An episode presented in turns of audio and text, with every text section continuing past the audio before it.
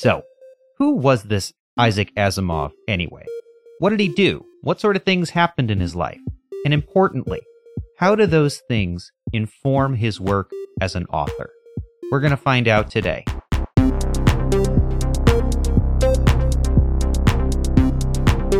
This is Galaxy, a podcast about the sci fi literary universe of Isaac Asimov.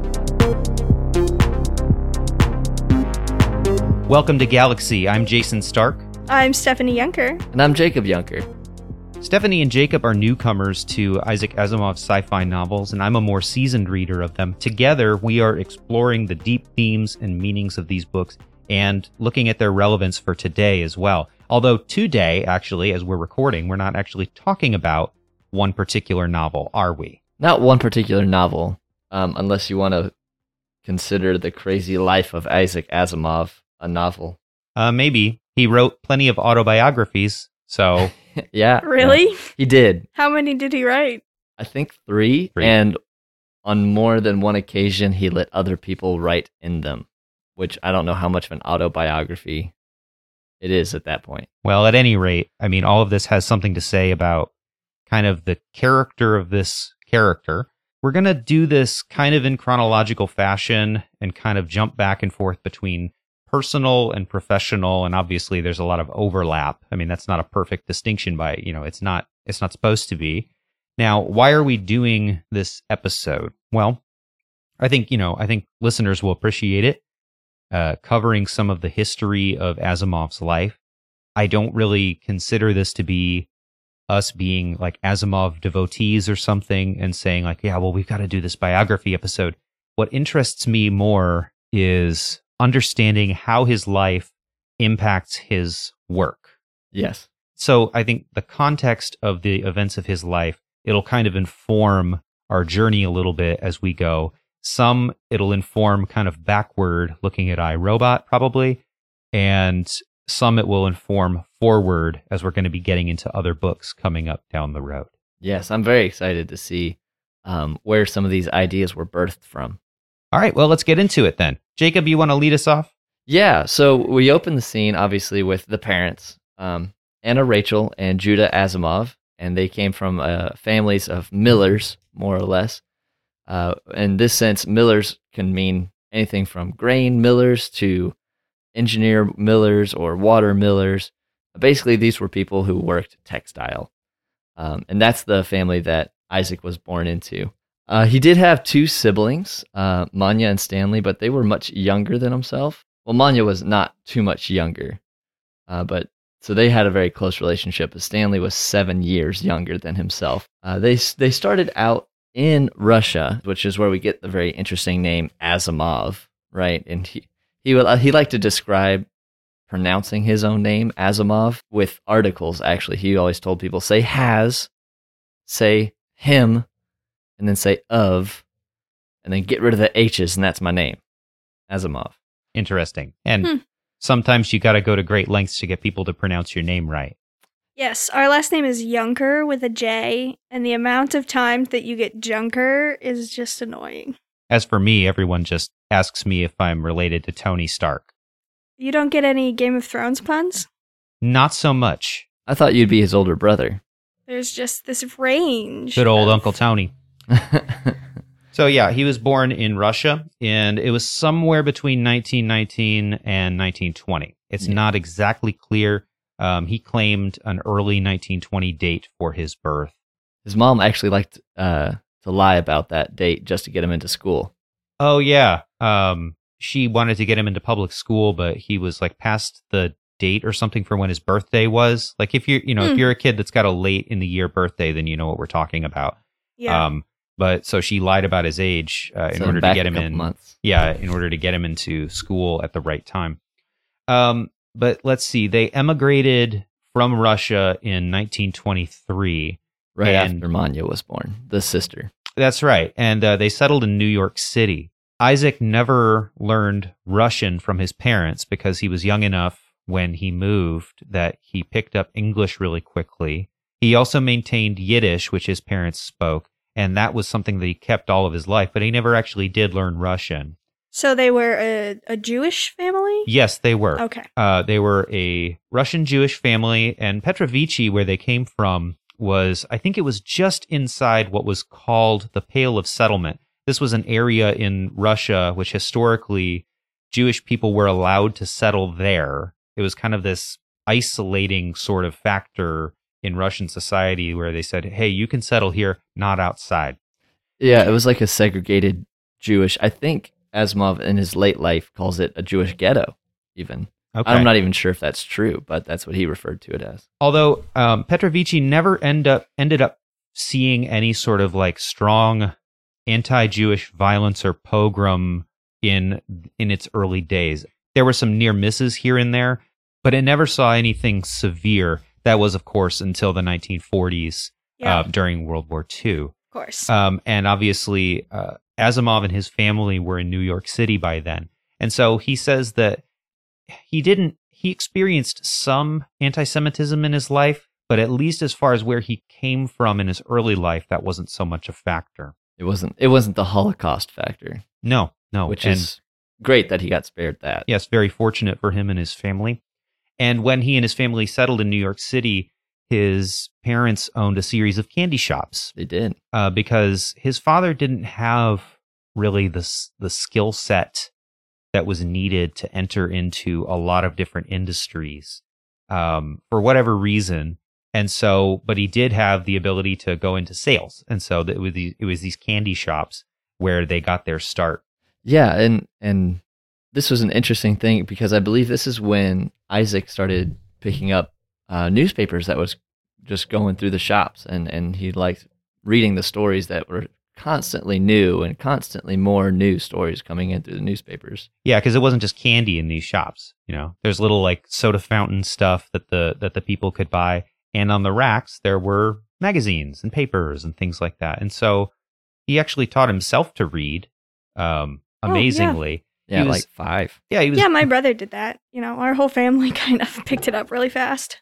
well, he taught himself to read, and then he taught his own sister to read too. Well, good for him.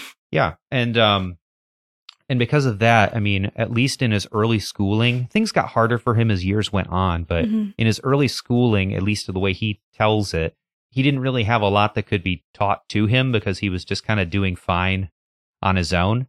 This Yeah. kind of gets into the question of, you know, how much do you remember about your childhood that is the genuine memory? How much do you kind of remember back onto it? I don't want to say that everything that he says is uh, is untrustworthy or anything. It, it's probably quite trustworthy, but he was quite uh, quite But into yeah. himself. It's true, and and it is it is also true of Isaac's dad, um, Judah, that though he was educated Orthodox Jewish, he kind of never practiced or even pursued further education. So Judah kind of picked up and dropped education and religion as as, as far as practicing it.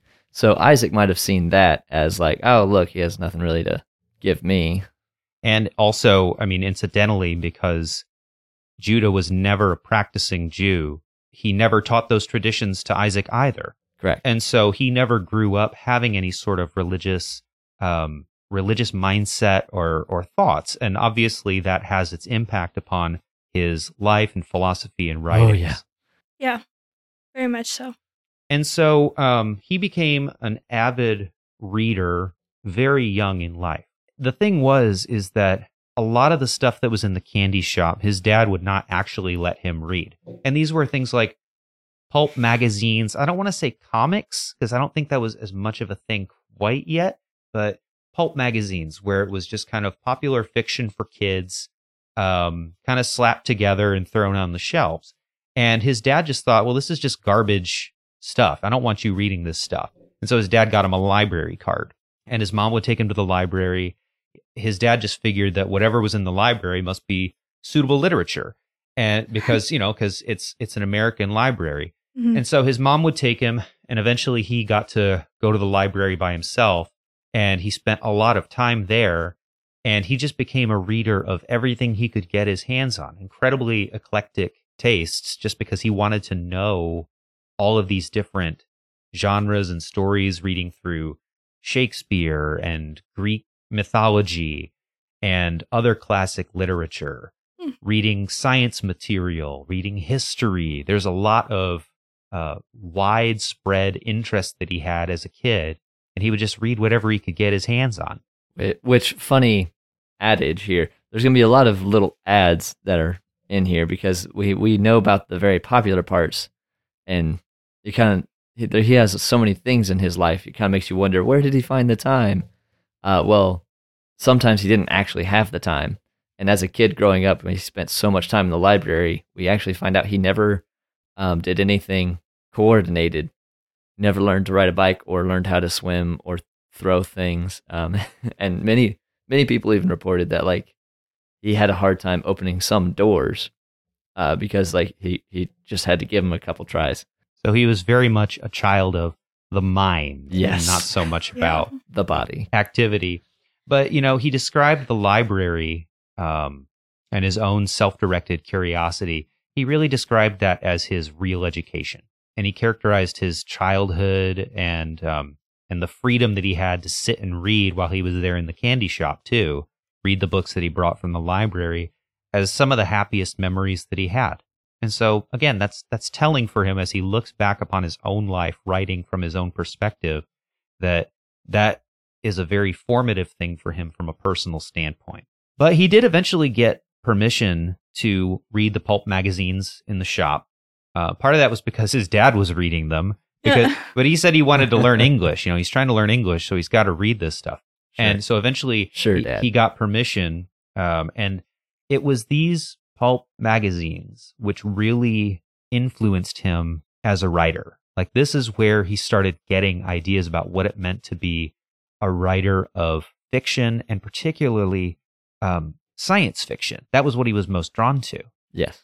Do you know why they're called pulp magazines? Uh, no, but I feel like it's an acronym. Actually, I did not have any clue about Okay. pulp. So it has to do with the quality of the paper. Oh, that makes so much sense. Tree pulp. Yeah. And Oh man. the pulp magazines were just again like i said just kind of thrown together like the paper is rough like even the edges of the magazines they're not like finished and stuff like that they're not even like really well cut it's just they're just cheap entertainment for kids and so they got called pulp um, magazines and it's where that term pulp fiction comes from and that's contrasted with the expression of a slick magazine because those because the the higher end magazines had these smooth pages, smooth edges. And so that kind of gives you this idea of where he was getting some of his inspiration from as a writer. That's very interesting. And so we have this um we have this bookworm kid who is um not very coordinated, not very socially rehearsed as far as his kid as far as his peers are concerned, unpopular, kind of an outsider. Um and that's kind of the young life that he had growing up. Um but in its own way it kind of paid off because he finished high school at age 15. Wow. I how is that possible? Like, do they not just keep you in the grade all year because of your age, or like how did you how did he finish early? I'm not exactly sure. I mean, I've heard of that happening um, at other times, like other people who graduated high school early, and I Yeah. don't really know what that process looks like. Hmm. Um, but apparently, whatever aptitude he had to um, prove, he was able to prove it, and so he was done uh, with high school at an early age. Which led to him applying for colleges earlier, isn't it? Yeah, absolutely. Yeah, he um he applied to Columbia University, and oh, okay.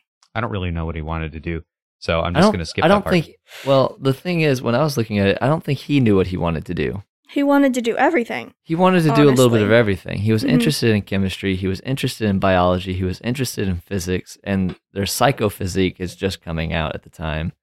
Um, and honestly, all the different sources I could find all said that he was interested in something different, and most of the sources said he also had an interest in another thing, and that's why he went to Columbia. Hmm. Now that's where I'm starting to think Asimov's three autobiographies might be problematic Yeah. because what what if he didn't know what he wanted and then he writes about what he wanted and he didn't know now we don't know Yeah, but it's not terribly uncommon to go into college not knowing quite what you want to do. You Yeah, wanna it didn't try seem like he had the humility to say that though. Well, I mean, he was initially uh, rejected from going to Columbia. Now he explains that. Um, he explains from his standpoint that Columbia had a quota for Jewish students, basically. So an anti-Semitic sort of system that was set up is the way that he describes it. Yeah. And that their quota was already filled for the year. So that's some of the experience that he perceived to have had in his life with anti-Semitism. And um, so instead, he accepted admission at Seth Low Junior College, which is in Brooklyn. And um, that was, from his perspective, kind of the funneling off of of Jewish students when the quota had been filled. They got sent to Seth Low Junior College because it was kind of um, a subsidiary of Columbia. But now, then what what year was this? it would have been about 1935. 35. Okay, so there is some there is some like immigration reform type stuff going on in the United States, and there is some um like social Darwinism theory going on in the United States at this point. So it's possible that it really was anti that really is what happened to him. I, I have a feeling that it was. I mean, Germany is gearing up for the Holocaust, and I don't I don't think something that big is isolated in the wor- in one part of the world. I think the whole world had strands or veins of it, I think that's what I just said. but longer and worse. Well, after two years at Seth Low, um, he did end up going on to Columbia um, and was accepted into Columbia after a little while. And he graduated with a bachelor's of science. Um, that's another little thing that he kind of held on to as something that he was a little bitter about, Mhm. um, mainly because he he he kind of thought it was like this mark of second class citizenship almost, where every where everyone else who was of uh, a higher class, if you will, would graduate with a Bachelor of Arts. And so the Bachelor of Arts was seen as a more prestigious degree, and he thought that he was worthy of it. Um, but his his graduating with a Bachelor of Science always left a little something, a little bit of a sting uh, for him. And then he uh, went on and earned a master's degree, and that was in 1941. And then ultimately a doctoral degree in 1948 uh, in chemistry. He he uh, originally wanted to get into med school, and that didn't end up working out. He applied to a lot of different med schools. He applied to Columbia uh, Medical School, and it just didn't work for him. Also, he tells a story about one time where he really got turned off to the idea of med school because he really disliked the sight of blood. And yeah, that would be a problem. yeah, you have to kind of uh, that's a that's a big issue there if you Mhm. want to get into med school. There was a moment where it was like a dissection in a class, you know, and he just couldn't he just couldn't do it, and so that kind of also personally turned him off from from med school anyway. Yeah, that's probably a wise decision. I mean, if you if you don't want to be around that sort of thing, you know, maybe don't go to med school. Yeah. So he graduated in 1940 from the first one. With the master's degree, he graduated in 41. Okay. Okay. And then from 41, he jumped into a doctorate, right? Because it's about this time, actually, in between, after that master's, that he goes on a blind date with Gertrude, his first wife. Yeah, Gertrude Blugerman in 1942. That Yeah, it's a fun that's name. quite the name. Yeah. That is quite the They name. go on a date, a blind date in February, hmm married her in July, which at this time, I'm not. very normal. uh, yeah, I'm not sure how abnormal that would be. Very normal. Which I'm still Nowadays, getting that's used to. pretty. Yeah. I'm still getting used to that personally. But like I hear hundreds and thousands of these stories from this time period where it's like, yo, yeah, I met you a couple months ago. Let's let's go. Let's do it. Let's get married. Before we move on with the um, uh, the timeline, as it were, here, I want to maybe jump back a little bit because we need to start talking about his early writing. And He had already begun writing a lot yes, he did. throughout, his I mean, we said that he finished his master's in 41. Uh, several years prior to that, late 30s, not several years. A few years prior to that, while he was in college, he was already starting to write short stories and trying to submit them to different sci fi magazines uh, that were there in New York. Because I think the way that he describes it is he was starting to see these authors that he was seeing all the time that they would get published and there was their name right on that page. He was kind of looking at them almost like as they were like demigods. And he was very impressed with the ability to get published in a magazine because of the story that you write. And it's like, well, I want to be there too. You know, I want to do that. Do you know what was attractive to him about being published in that way? Was it some sort of like being known? I think that's a big part people, of it. you know? He really wanted to be known. He wanted to be recognized for what he could do. And he Mhm. felt like he had a creative streak in him himself. And so he wanted to be able to He had a healthy name. sense of confidence. Uh, yeah, healthy is uh, healthy is an, a strong understatement. He had at least a healthy sense I of think in, confidence. in the 30s, at that young Asimov, I think it was an okay, kind of good, strong. You know what? I have a good talent here. I want other people to see it. Yeah. eh, well, and if he's pushing back against culture and saying, no, I deserve to be seen, it makes sense that you would then say, I have something good. I want to be seen. I deserve to be seen. and he started making connections um, in some of those early years with people who would become like really big names or already were kind of big names.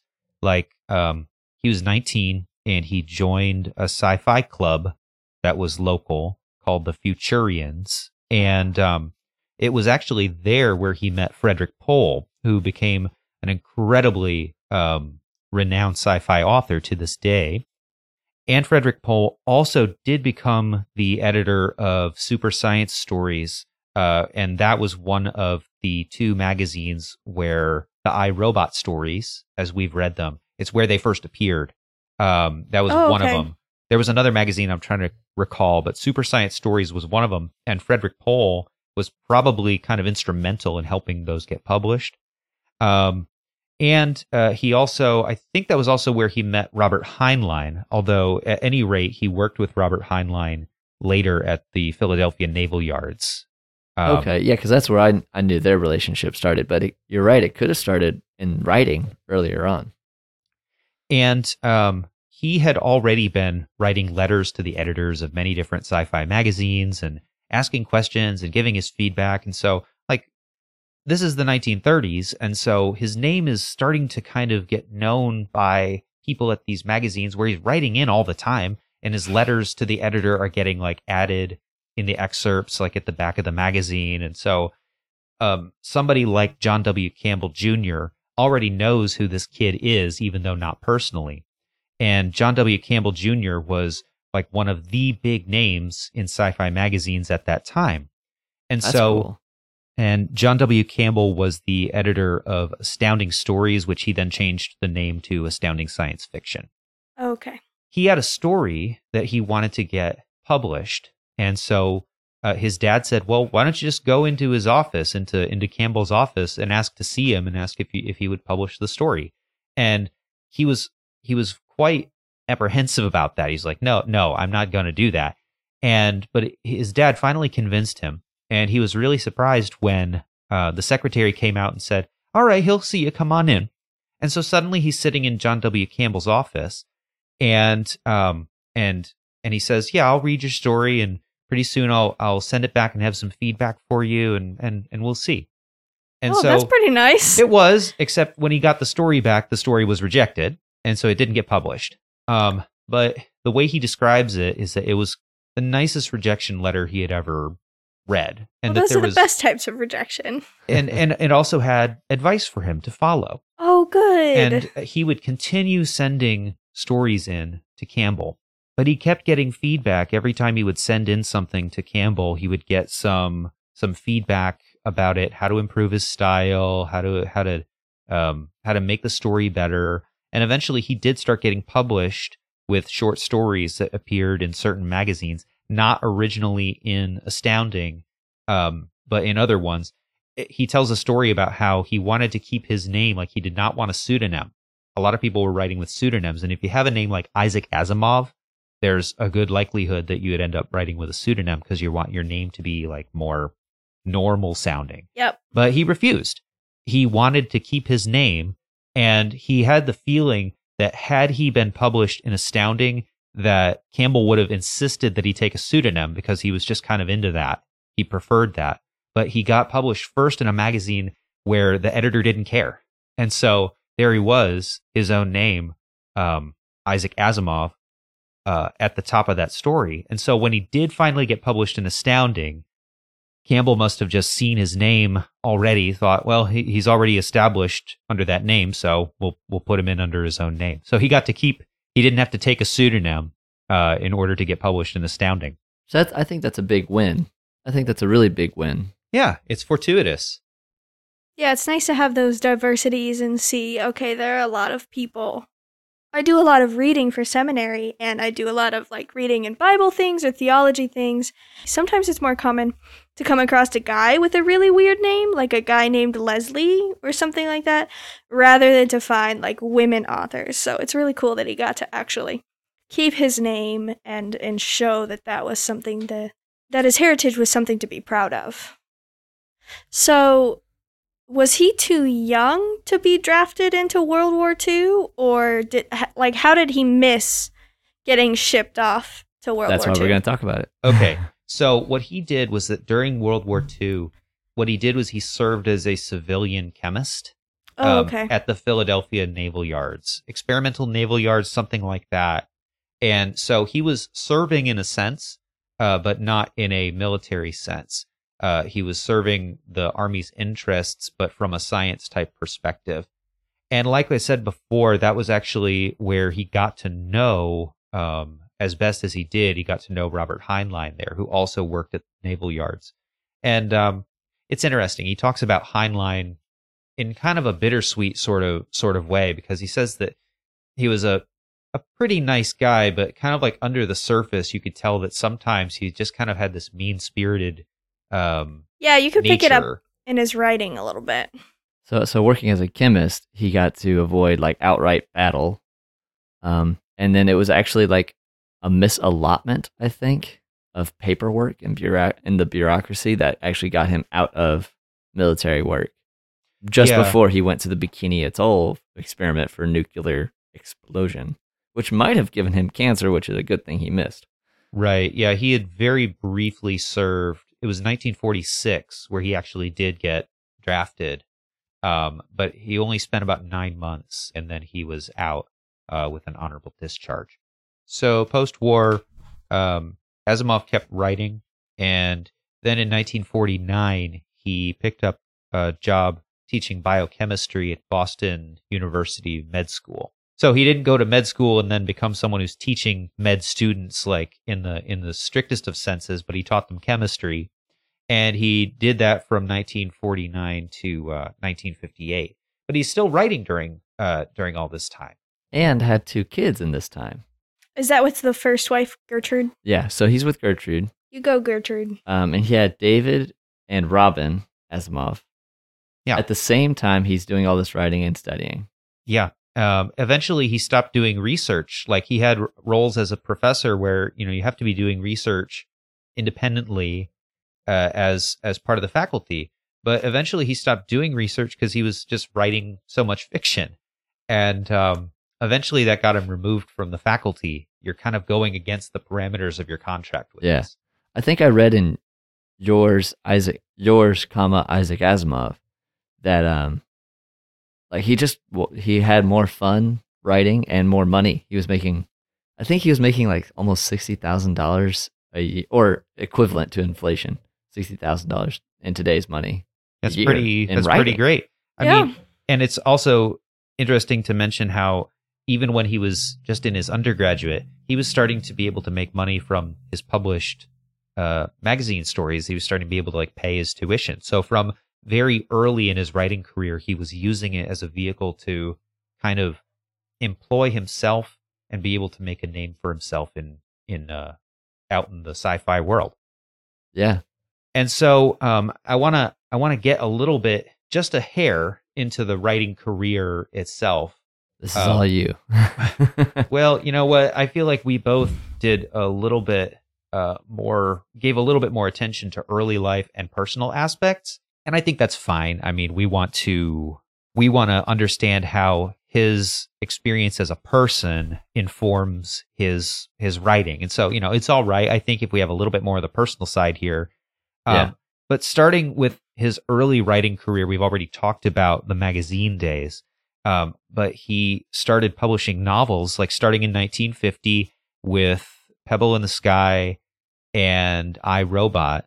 But I mean, like he didn't stop publishing in magazines. I believe that the foundation, the parts to foundation, it was written in like five different parts that were published in a serialized format. And then um, maybe a year or two later, coalesced into a novel that was released. And um, that happened with a few other stories like Caves of Steel started out as a serialized uh, set of stories in Galaxy Science Fiction. And then it later obviously became its own novel. Um, but the beginnings of his writing career are characterized by his forays into sci fi. Obviously, it doesn't stay that way um, over the course of his many decades of reading and his many books that he writes. But I would kind of call this like phase one of his writing career Okay. being early sci fi. And that is where we see the beginnings of the robot series that we'll be covering throughout this whole podcast, the Foundation series, which we'll be covering throughout the podcast, and also really the entirety of the Galactic Empire trilogy happens in this kind of phase one of his writing career. So this is That's where the impressive. it's where the ball gets rolling for him. And as far as he is remembered popularly today, a lot of it is because of this 15, 16 year period, starting with uh, the magazine phase and then the and then the novel phase. He was busy, man. I mean, thinking about all that writing he's doing, he was just just discharged, right? Or did he start writing while he was in the military? I mean, he started writing before he was in the military. He started writing yeah, that's true. even during his 30s. undergraduate days. Yeah. Uh, but that didn't really convert over into the novel era until about 1950. Yeah, so I don't I don't know if you caught this, but I, I was able to find out like where he lived and, and how often he was moving, and he moved twice a year for a couple of years in a row while Gertrude was pregnant with the second kid, while carrying around another kid, while working, while writing, all at the same time. Yeah, he was a very baffling a very busy person and um and it makes sense that that would put a lot of strain on a marriage and on a family Sadly, yes. when he's doing as much as he's doing. And so I think this is a good time for us to take a break and we will be right back with more on the writing career of Isaac Asimov. dun dun dun.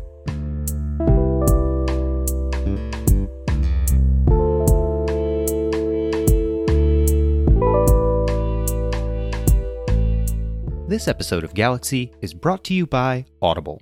Audible is the number one source for audiobooks and also offers podcasts, guided wellness programs, Audible originals, and more. They have thousands of titles, and that includes every Asimov novel that we will be discussing on Galaxy.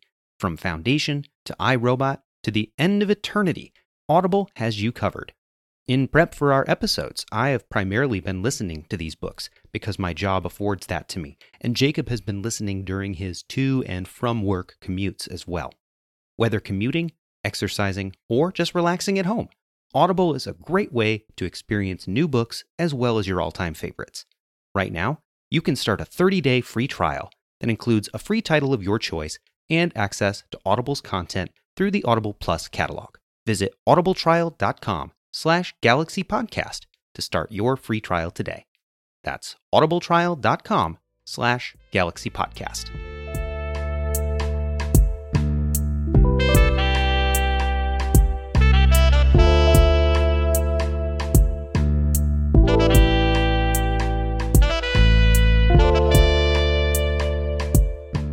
And so the last thing we were talking about was kind of what I'm characterizing as phase one of his writing career. And I would classify phase two as a nonfiction period. This shouldn't really be considered a black and white distinction. He wrote a little bit of sci fi during this time, uh, from 1957 to about 1982. So kind of a rough range there. And it wasn't all nonfiction. Again, I think there's like four science fiction novels or something that he wrote during that time.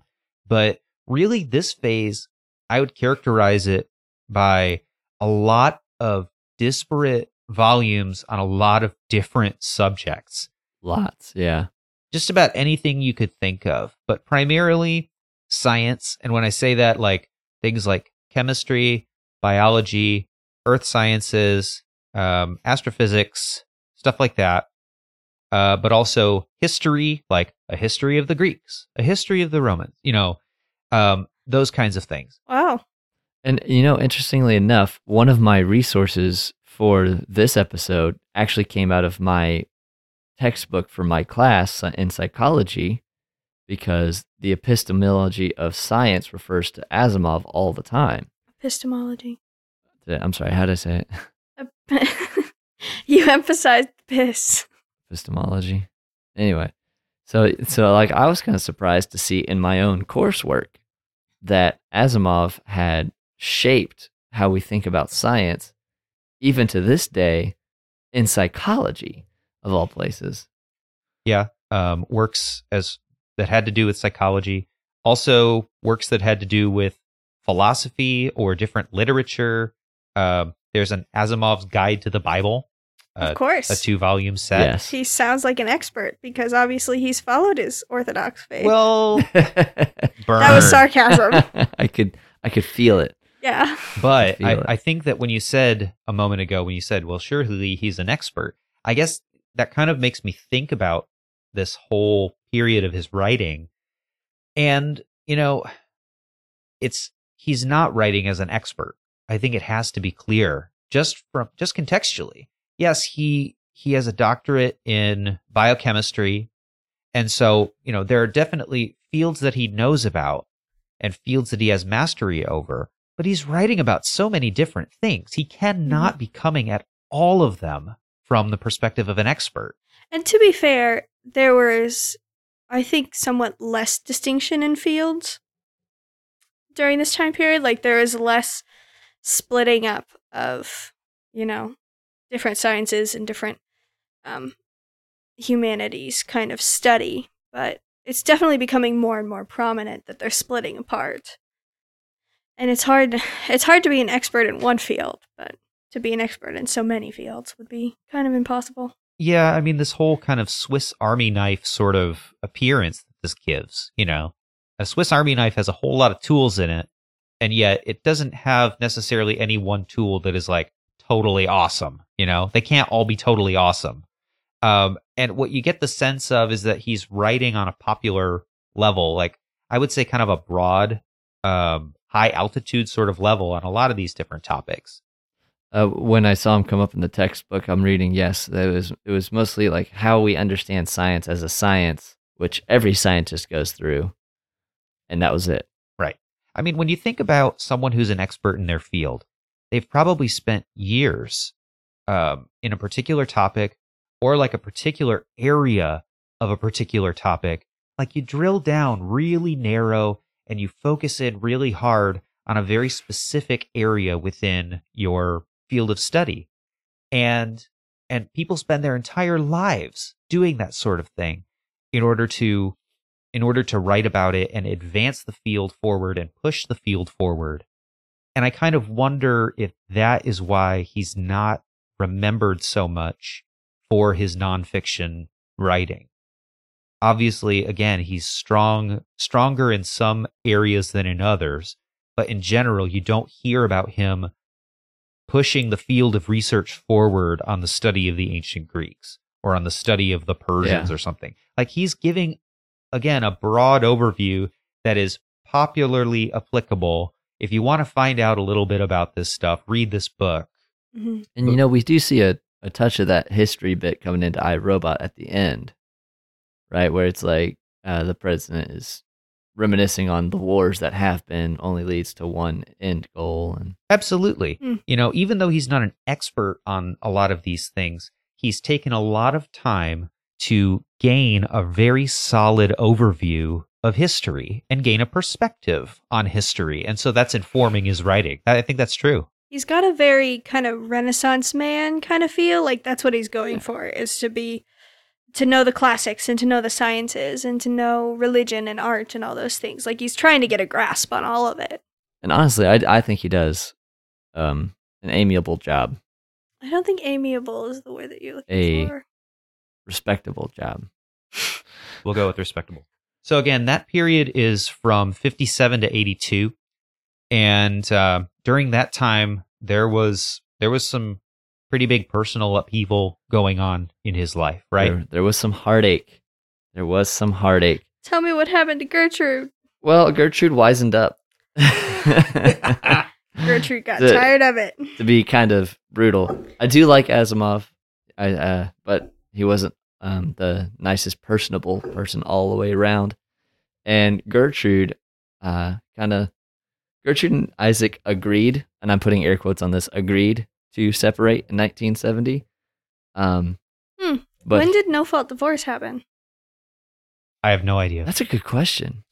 Because I'm like, okay, so when did he? Act, when did this actually come to? Yeah, because they agreed to separate in 1970, and to my knowledge, um, that was because uh, David, Robyn, the younger one, had moved out, and after she moved out, they were they were gone.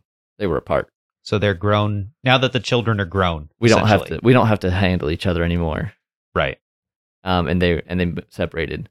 Which then another heartbreaking thing that happened right after that. Um, Gertrude left. He went. Isaac went back to New York, and immediately, and I mean like I think it's two weeks, met Janet Jeppson. So no fault divorce started in California under the governor Ronald Reagan in get this 1970. Oh, Okay, so it began to kind of populate during the 70s and early 80s. so it might have gotten around to them in 1973 when sh- when the divorce papers finally went through for Isaac and Gertrude. Yeah, that Yeah. would make sense. Which right after that, uh, not too long after that was when Isaac and Janet got married. Yeah. And um, to put a further scope on maybe why Gertrude and Isaac didn't quite make it, he, well, Isaac developed a nickname for himself among many, many women. And I mean many women.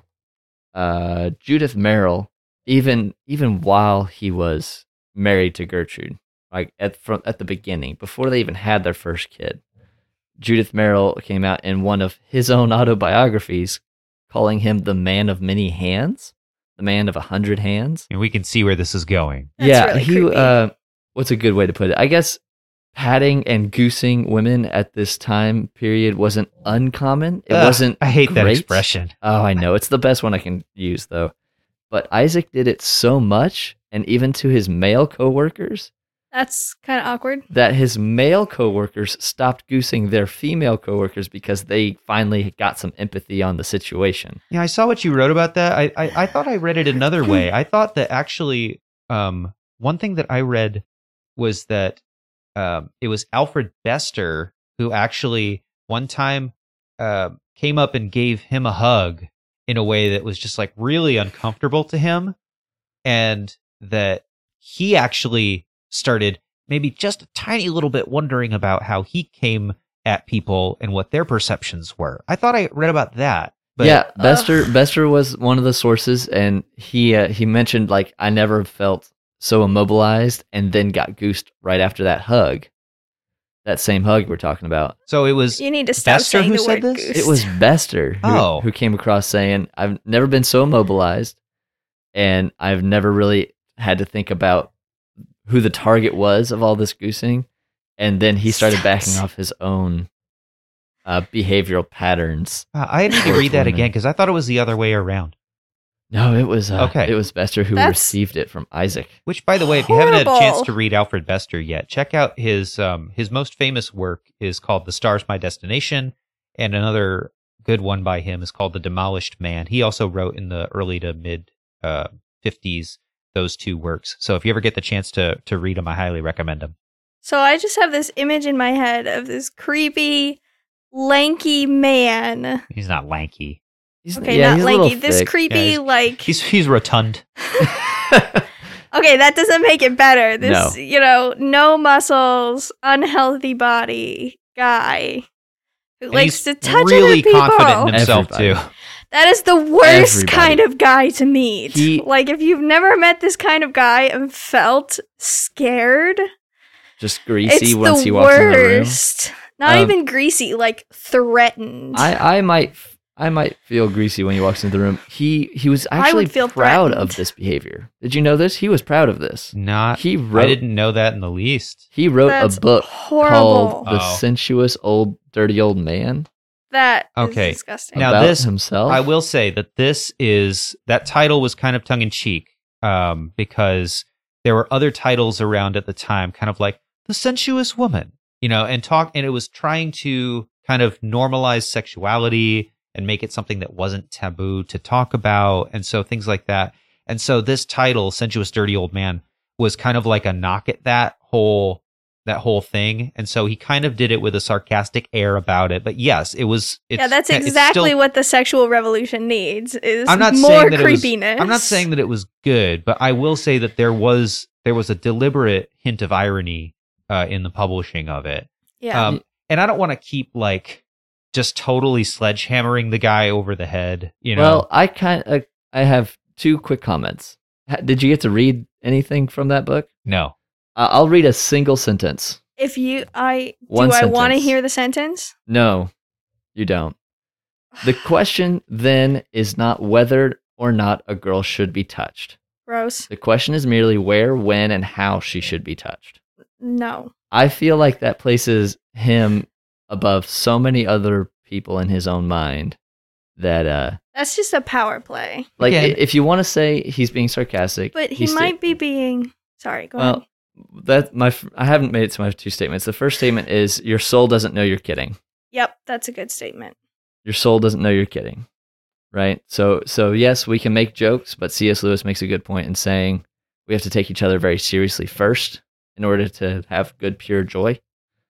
Um and since Isaac never really did take anyone seriously first, I don't know if we should really take his sarcasm with anything that relieves him of that duty. And my second statement is Ah, oh, where where'd it go? Oh, oh, oh, I remember. So the second statement is he was an out loud feminist, and I don't see that worldview actually played into this worldview that we read from his own writing. There's inconsistency. Yes.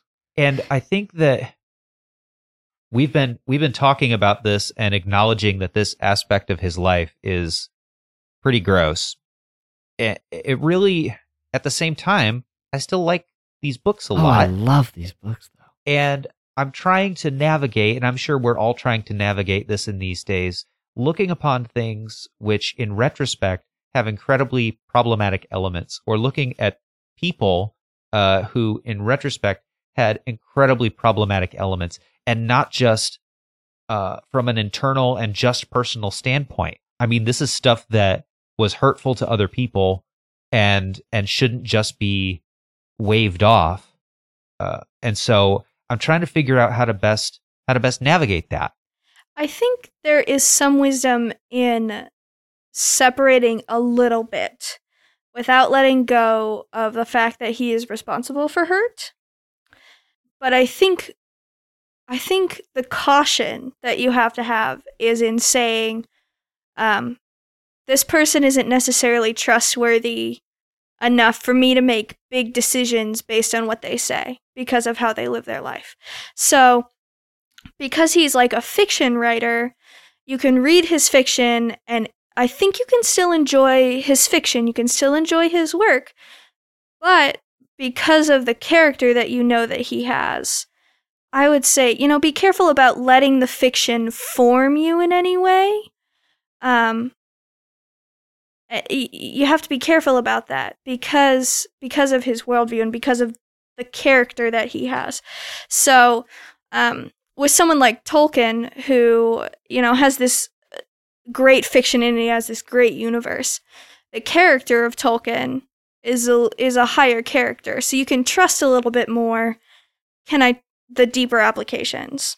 Anything that you read, anything that you consume is going to affect you. It's going to change might too, be too big of a word, but change in the sense of like a river running over a rock is going to change the rock.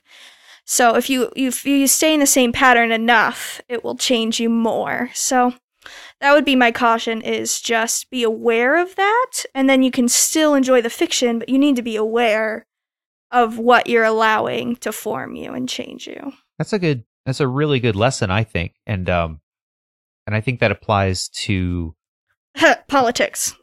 I was going to say that I think that applies to, but you had already said that it applies to fiction in general. You know, I read, I started reading The Left Hand of Darkness by Ursula Le Guin. Uh, started reading that yesterday, another classic sci-fi book, and her author's note preceding the actual book was just fantastic. Where she talked about, you know, sci-fi is not um, predictive ultimately. Uh, the people who are writing these books have no more business predicting the future than you or I do. It is descriptive. It's about life and humanity and, and questions about what's going on right now. And even then, it's only one person's perspective. And so you have no more uh, responsibility to listen to this person and consider them authoritative than you do listening to yourself and considering yourself authoritative. It's kind of a side note, but as we're talking about the effect of people, especially the effect of authors who we kind of put up on a pedestal Yep. to impact us and inform our views on things, Mhm. I think this is an important moment to take a step back and remember the humanity of these authors. And you could remember that humanity with either sympathy or pity, or and you can remember that humanity with a, a, a strong note of caution too. Yeah, there's definitely a justice issue here of he did wrong things and that should not have been excused. Right. Yeah. Also, Jason, as a side note, I love what it says about your character that you spend time with author's notes. You don't just skip over them. Like that's those are the kind of readers that an author wants is someone who's going to read an author's note. Well, to be perfectly honest, uh, it's an audiobook, and so I just hit play and, and listened to it. You so couldn't escape from it. I guess you can, if you want to compliment me for not fast forwarding through the author's note, then then you can do that. It just seems so in line with your character that you would read an author's note. Well, I appreciate that. and the introduction and the epilogue and the prologue and the all the little bits. Prologues and epilogues are important. They are. That's true. frames for the entire story. So um, let's go now into kind of this last phase, uh, third phase, as I'm characterizing it, of Asimov's writing, uh, and I I classify this as a later sci-fi period, 82 to 92, and I I classify it as a later sci-fi period, even though probably the published works during this time were still more uh, more nonfiction. Like if there's a ratio of fiction to nonfiction, there's probably still more nonfiction coming out. However, I still consider it his later sci-fi era because after several decades of not writing more than just a few sci-fi books, he comes back out of the gate and he begins coming out with new stories for the robot series, new stories for the Foundation series, and it begins to take all of the storylines which before were pretty well separated from one another, and he begins to weave them together and connect this character over into this timeline and connect this event over into this situation. Even the Galactic Empire trilogy gets brought back into the picture with certain circumstances and events from those books, which suddenly become part of this really, really large, overarching narrative that ends up becoming known as the Foundation Saga. And so that's why I consider this to be his sci fi period, later sci fi period, for that very reason. Like his capstone. Yeah. He had 20 years to think about it. And he also got a lot of fan mail too, because people would say, "When are you going to write some more books in these series?" You know. And finally, he kind of he kind of said, "Well, all right, I will." I wonder if he got fan fiction that was like, well, I think, you know, this is my thought about how this character connects over here because they just love that character or something. And he was like, you know what? That's interesting. I'm going to go ahead and do that. He did a lot of speaking in sci-fi conventions. Oh yeah, then, that, Yeah. this twenty year Hmm. period, right? I He guess did- I didn't know that sci fi conventions were that old. Wait, we're talking about the 90s, aren't we? Well, I mean, he 70s, did a lot of speaking engagements throughout his throughout his years, okay. And not always at sci-fi conventions, but I mean, he would do plenty of speaking engagements at schools and uh, Okay, on right. cruise ships. Where Um, and- they cannot escape. oh yeah, absolutely. That's why he a would do it, right? Yeah, just try to get away. See what happens. you will hear my address. And we talked about that third phase of writing uh, as being from 82 to 92. He actually did die in 1992. He had some heart troubles in the later years of his life, and um, he actually uh, he had heart surgery. And following heart surgery, I think it was like triple bypass or something like that. And following heart surgery, he got a blood transfusion, and it was in the midst of that blood transfusion where he actually contracted HIV. Oh wow. This is the very beginnings of the HIV AIDS epidemic uh, Wow. in the early 80s.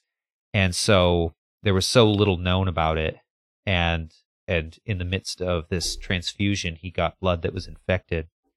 And uh, they didn't really they didn't really broadcast that. They didn't want to make that something that was publicly known. There was a huge stigma about it. And in fact, even after he died, uh, they didn't for a long time come out with that information, especially because, like, right after he died, there was another author who they knew of that basically the same thing happened. And they, and that person did say what happened to them. There was this huge media uh, blowback concerning it. And so for a long time, they didn't say anything.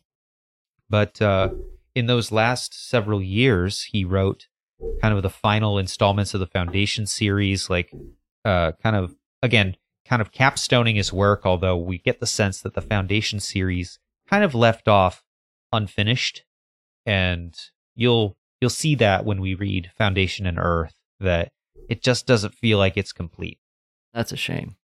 But it seems to be fitting because he just was a man who did so much over his life that he was, you know, he was always doing stuff. He always had more to do. And just to have that feeling of an unresolved, there's more for me to do on his death just seems like a poetic thing. That's fitting. Yeah. But sad. Sad. Sadly poetic. And so I know that we've missed some things. Um, this Oh. person did so much, and we can't really cover all of it. Hopefully, we've covered enough that it, again, it opens a window a little bit. As we're covering these books, it's important to look back on the life of the person who wrote them and see how it informs and contextualizes those works. You can't always say that, well, okay, well, there's a one to one connection between this part of his life and over in this book. But there are some aspects, and we're going to get into them really soon, that feel very familiar in light of the conversation that we've just had. There's lots more about Asimov's life that we didn't cover, so we'd encourage you to, if you're interested in this subject, you know, read some of these biographies and look into his life. Even, you know, look him up on Wikipedia. He did a lot, so there's a lot of interesting things. We'll also include links to those biographies which he wrote in our show notes. And if you want, you can check them out. Most of what I got uh, of the insider stuff came from his uh, final autobiography called I Asimov.